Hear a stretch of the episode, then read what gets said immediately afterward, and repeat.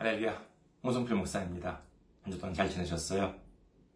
저는 현재 일본 군마현에 있는 이카호 중앙교회를 섬기고 있습니다.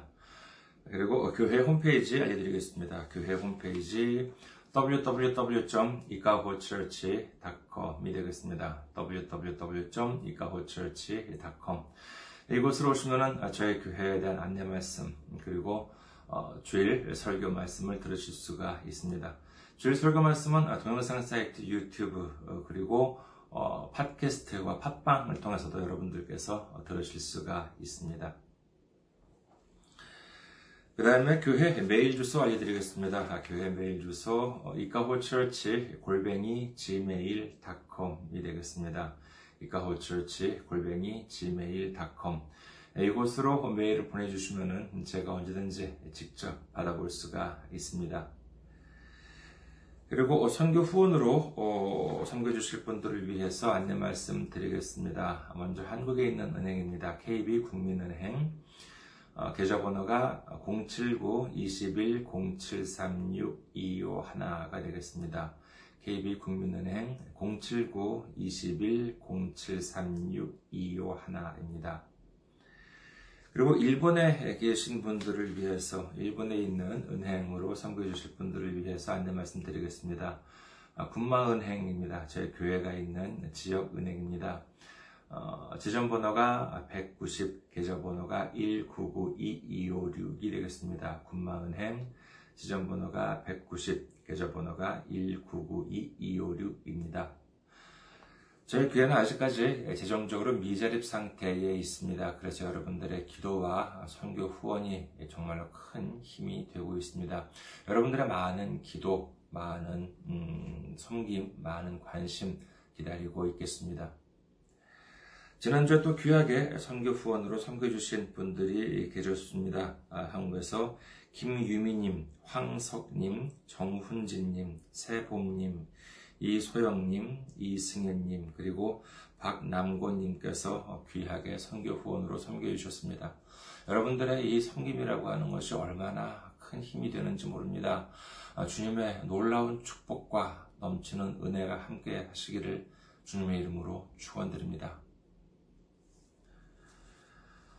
오늘 함께 은혜 나누실 말씀 보도록 하겠습니다. 함께 은혜 나누실 말씀 마태복음 5장 10 절 말씀이 되겠습니다. 마태복음 5장 10절 봉독해 드리겠습니다.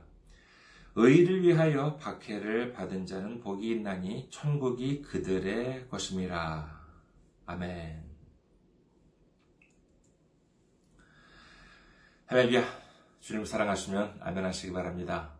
아멘. 오늘 힐전 여러분과 함께 주님이 원하시는 사람이라고 하는 제목으로 은혜를 나누는 이제 여덟 번째 마지막 시간으로서 오늘은 의를 위하여 박해를 받은 자에 대해서 살펴보고자 합니다. 주어에는 한자 한 글자 박해할 때의 해자를 적어 놓았습니다. 자, 드디어 오늘은 음, 팔복 8차 시험, 음, 최종 시험에 대한 말씀을 전하는 날입니다. 사실 이 팔복에 대해서 말씀을 전하려고 할 때 일부러 날짜를 맞춘 것은 아니었음에도 불구하고 팔복 마지막 말씀을 전하는 날이 고난주일, 종료주일 주일 예배였었습니다. 그 시간이 같아졌다는 사실이 참 얼마나 감사한지 모릅니다. 이 팔복의 여덟 번째 말씀은요, 참으로 이 고난주간의 말씀과 정확하게 부합하는 내용이라고 할 수 있겠습니다. 오늘 말씀은 참으로 주님께서 원하시는 사람의 마지막 어, 시험 음, 다운 말씀이지요. 오늘 말씀을 다시 한번 보시도록 하겠습니다. 마태복음 5장 10절입니다. 의를 위하여 박해를 받은 자는 복이 있나니 천국이 그들의 것입니다. 그리고 여기에는 이 말씀에 대한 설명도 자세히 나와 있습니다. 마태복음 5장 11절에서 12절 바로 밑이죠. 나로 말미암아 너희를 욕하고 박해하고 거짓으로 너희를 거슬러 모든 악한 말을 할 때에는 너희에게 복이 있나니 기뻐하고 즐거워하라 하늘에서 너희의 상이 큼이라 너희 전에 있던 선지자들도 이같이 박해하였느니라.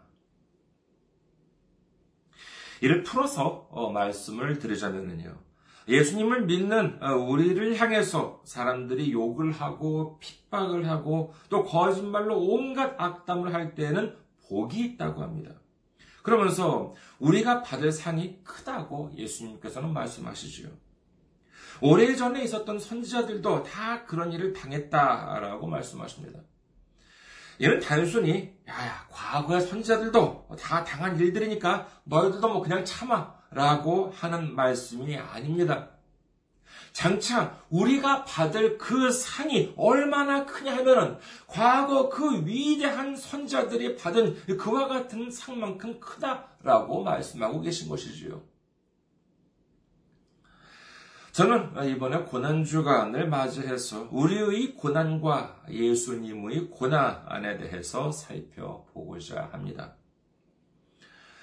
먼저 우리가 받는 고난에 대해서 말씀드리고자 합니다. 오늘 성경 본문에서는 우리가 하나님의 일을 하는 과정에서 겪는 고난을 말씀하고 계십니다. 우리가 하나님의 복음, 천국 복음을 전합니다. 예수님의 십자가를 전합니다. 성경을 전합니다. 이는 단순히 무슨 전도, 선교만이 아니라 우리의 믿음 생활도 역시 마찬가지라고 할 수 있겠지요.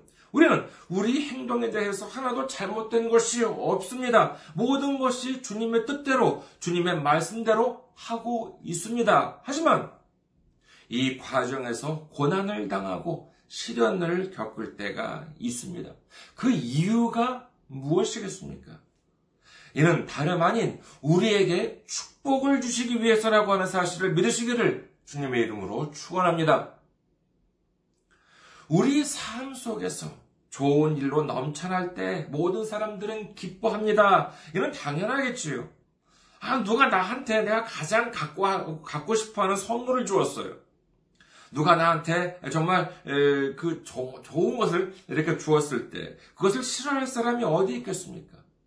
하물며 하나님께서 내가 그동안 가장 갖고 싶었던 것을 주셨다면 믿음이 많은 사람이나 적은 사람이나 모두 똑같이 기뻐하고 감사하고 찬양할 것입니다. 하지만 고난이 찾아오면 어떻습니까? 이는 상황이 완전히 바뀌게 됩니다. 많은 사람들이 불평과 불만을 갖게 됩니다. 하나님을 원망하게 됩니다. 심한 경우에는 믿음을 버리는 일도 일어날 수가 있는 것입니다.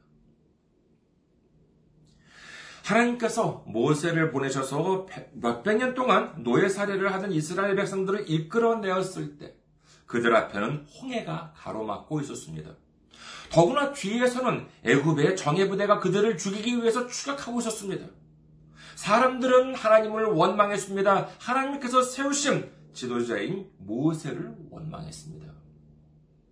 차라리 우리를 그냥 노예로 살게 내버려 두었으면 좋았을 것을 왜 우리를 광야로 끌고 나와서 죽게 만들었냐고 소리를 칩니다.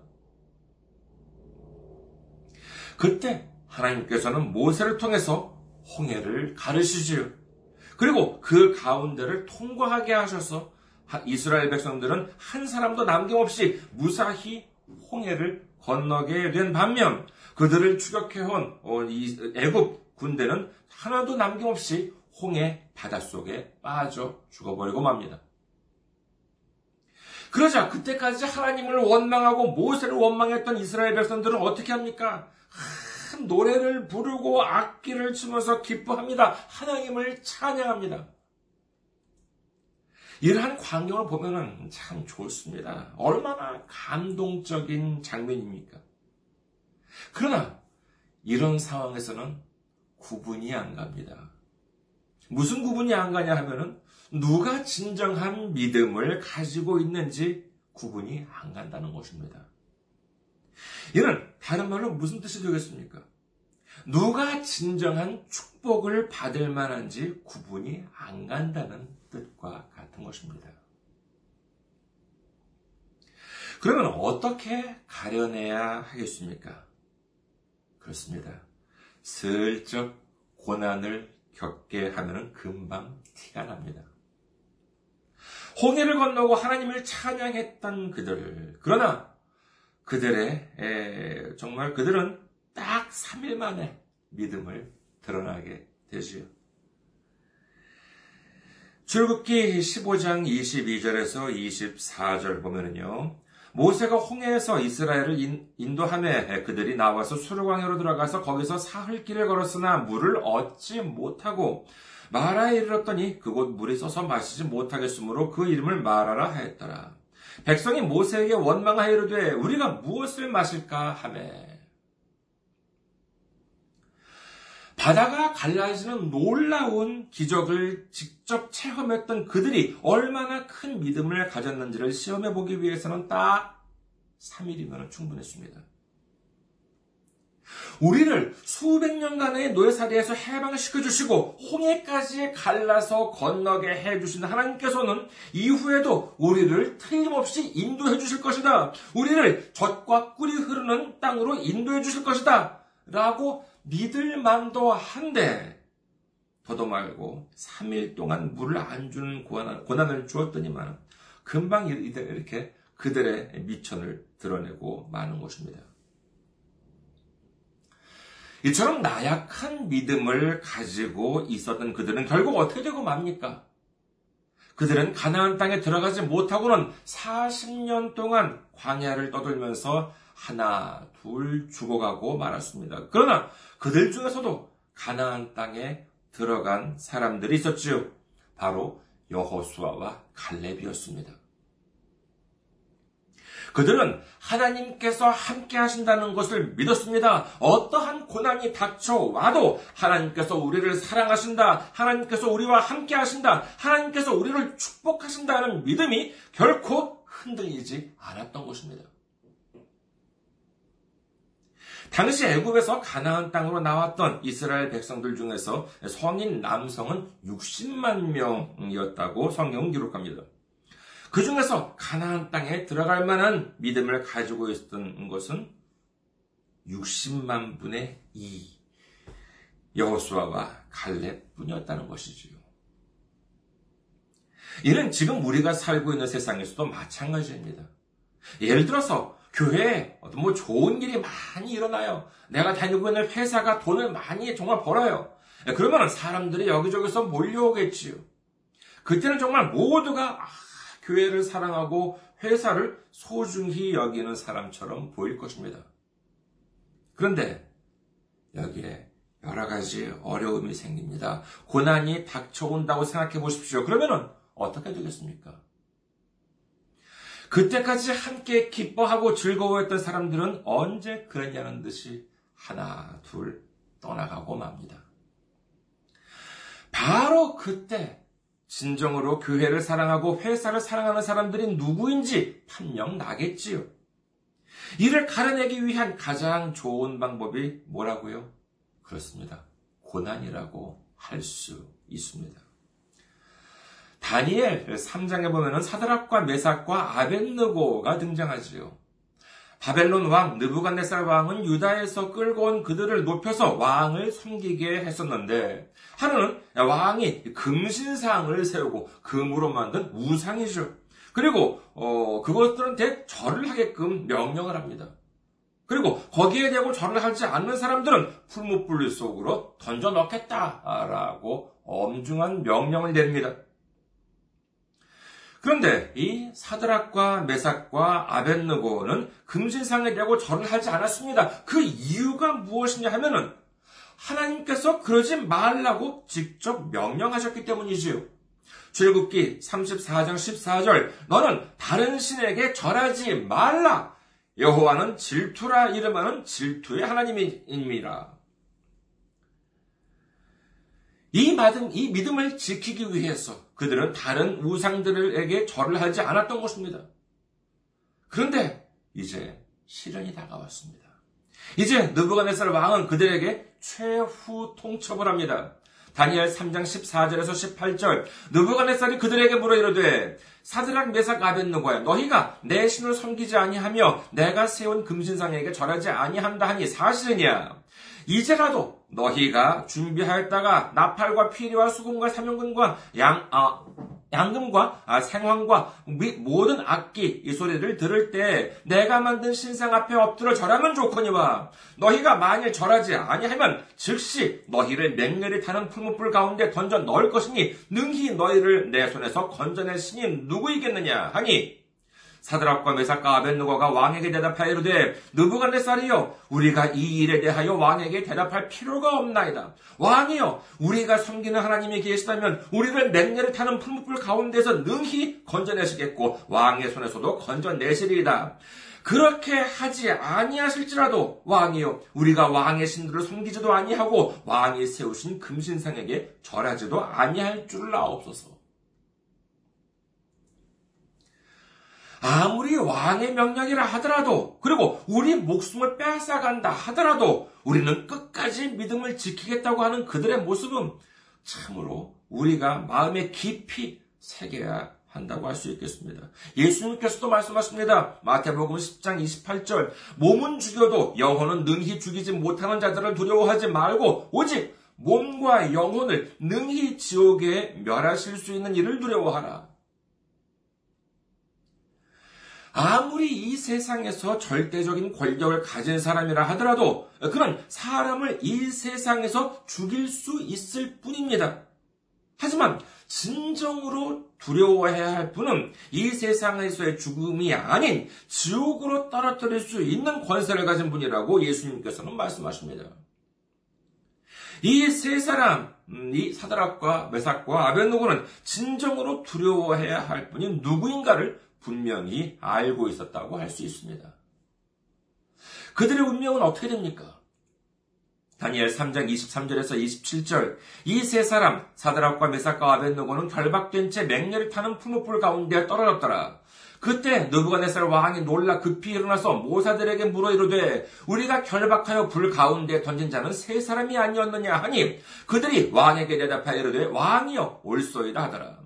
왕이 또 말하여 이르되 내가 보니 결박되지 아니한 네 사람이 불 가운데로 다니는데 상하지도 아니하였고 그 넷째의 모양은 신들의 아들과도 아들과 같도다 하고 느부갓네살이 맹렬히 타는 풀무불 악에 가까이 가서 불러 이르되 지극히 높으신 하나님의 종 사드락 메삭 아벤누고야 나와서 이리로 오라 하매 사드락과 메삭과 아벤누고가 불 가운데에서 나온지라 총독과 지사와 행정관과 왕의 모사들이 모여 이 사람들을 본즉 불이 능히 그들의 몸을 해하지 못하였고 머리털도 그을리지 아니하였고 겉옷 빛도 변하지 아니하였고 불탄 냄새도 없었더라. 왕의 명에 의해서 풀무 속으로 던져 넣게 되었지만은 그들은 신기한 광경을 보게 되지요. 분명히 세 사람을 던져 넣었는데 불 가운데 네 사람이 다닌다는 것입니다. 근데 그 중 넷째 모양은 신들의 아들과 같다라고 합니다. 왕이 이제 그들에게 나오라 라고 부르더니만 사드락과 메삭과 아벤노고가 나왔는데 어디 하나 상한 모습이 없습니다. 불에 그을린 곳조차도 없다는 것이지요. 참으로 놀라운 광경이 아닐 수 없습니다. 이를 목격한 느부갓네살 왕은 말합니다. 다니엘 3장 28절에서 30절. 느부갓네살이 말하여 이르되 사드락과 메삭과 아벤누고의 하나님을 찬송할지로다. 그가 그의 천사를 보내사 자기를 의뢰하고 그들의 몸을 바쳐 왕의 명령을 거역하고 그 하나님 밖에는 다른 신을 섬기지 아니하며 그에게 절하지 아니한 종들을 구원하셨도다. 그러므로 내가 이제 조서를 내리노니 각 백성과 각 나라와 각 언어를 말하는 자가 모두 사드락과 메삭과 아벤누고의 하나님께 경솔히 말하거든 그 몸을 쪼개고 그 집을 거름더미로 삼을지니 이는 어, 이같이 사람을 구원할 다른 신이 없음이니라 하더라.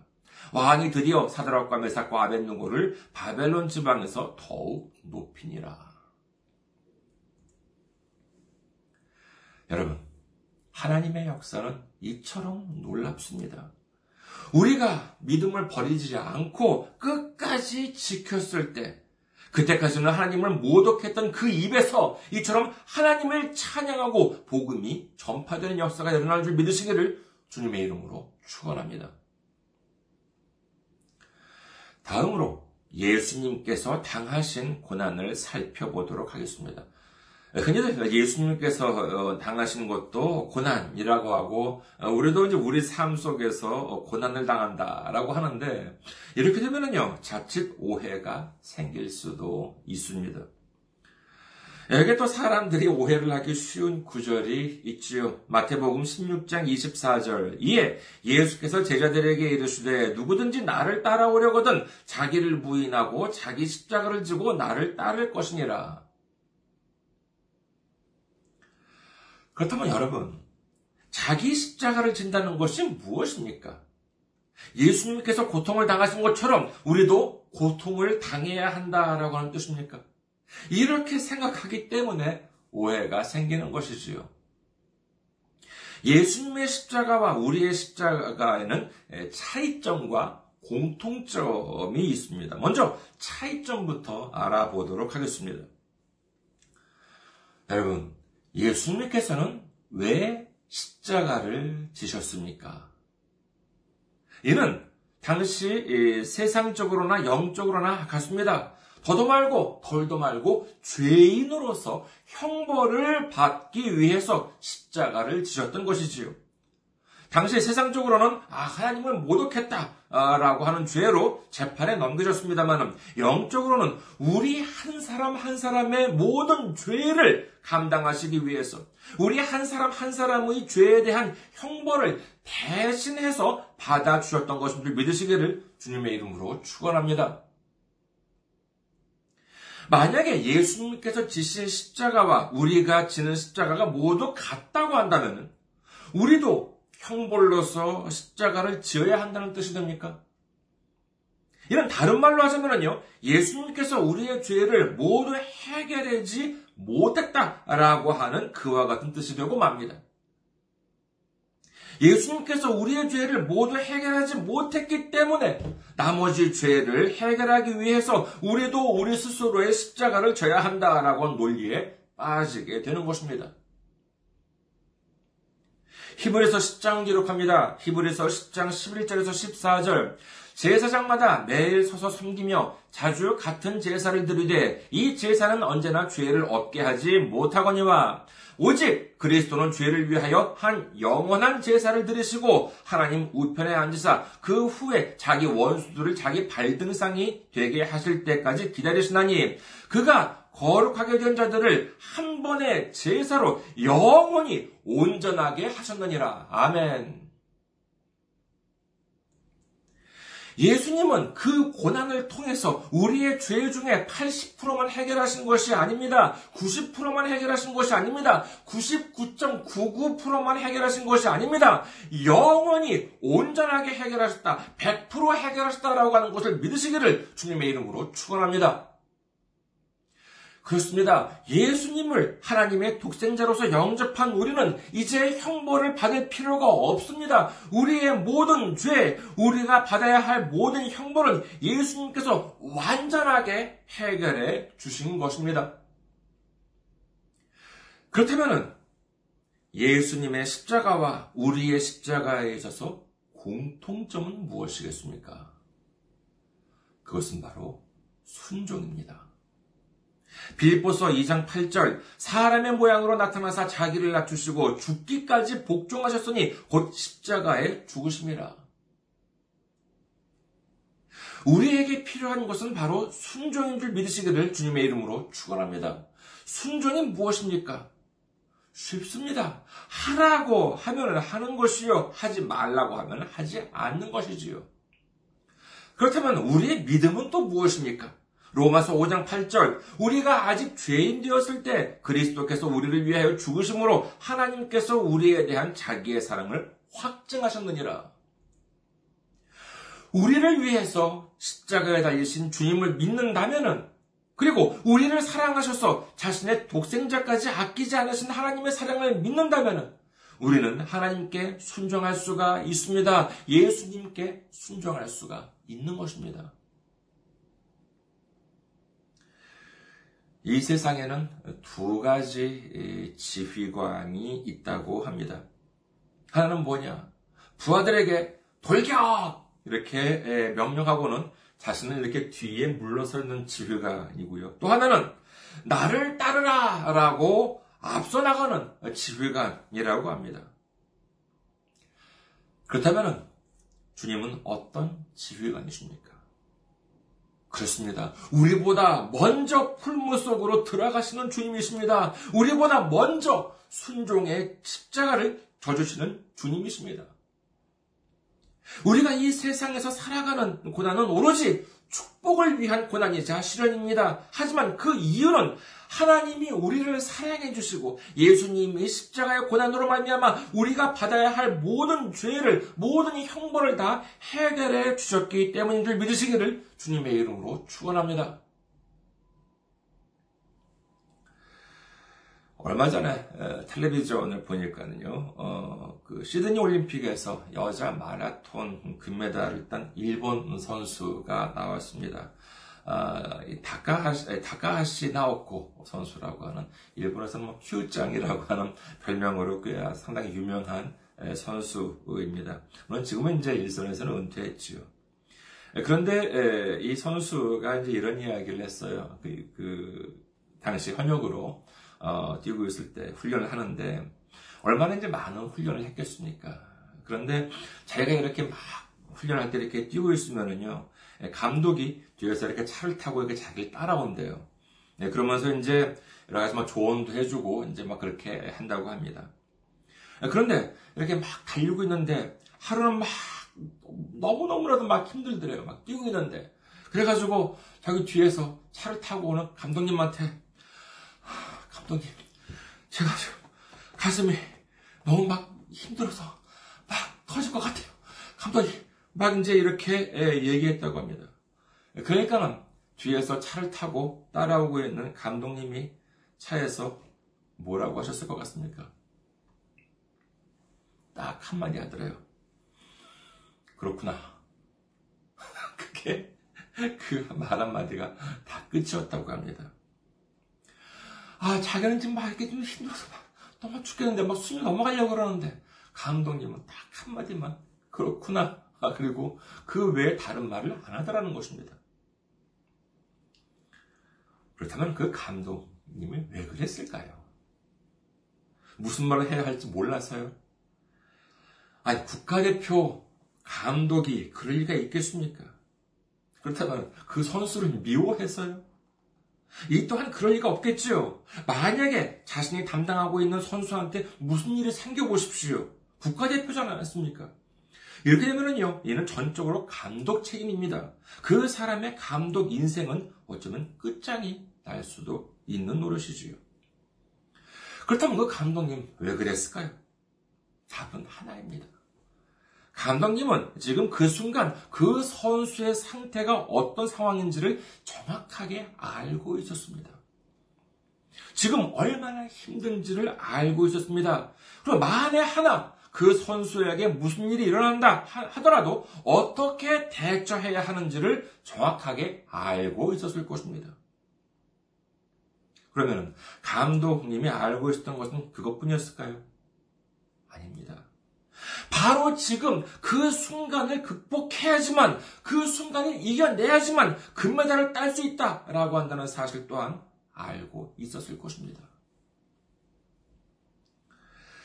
고린도전서 10장 13절 사람이 감당할 시험밖에는 너희가 당한 것이 없나니 오직 하나님은 미쁘사 너희가 감당하지 못할 시험 당함을 허락하지 아니하시고 시험 당할 즈음에 또한 피할 길을 내사 너희로 능히 감당하게 하시느니라. 로마서 8장 18절 생각하건대 현재의 고난은 장차 우리에게 나타날 영광과 비교할 수 없도다. 빌보서 4장 13절 내게 능력 주시는 자 안에서 내가 모든 것을 할 수 있느니라. 이렇게 성경은 말씀하십니다.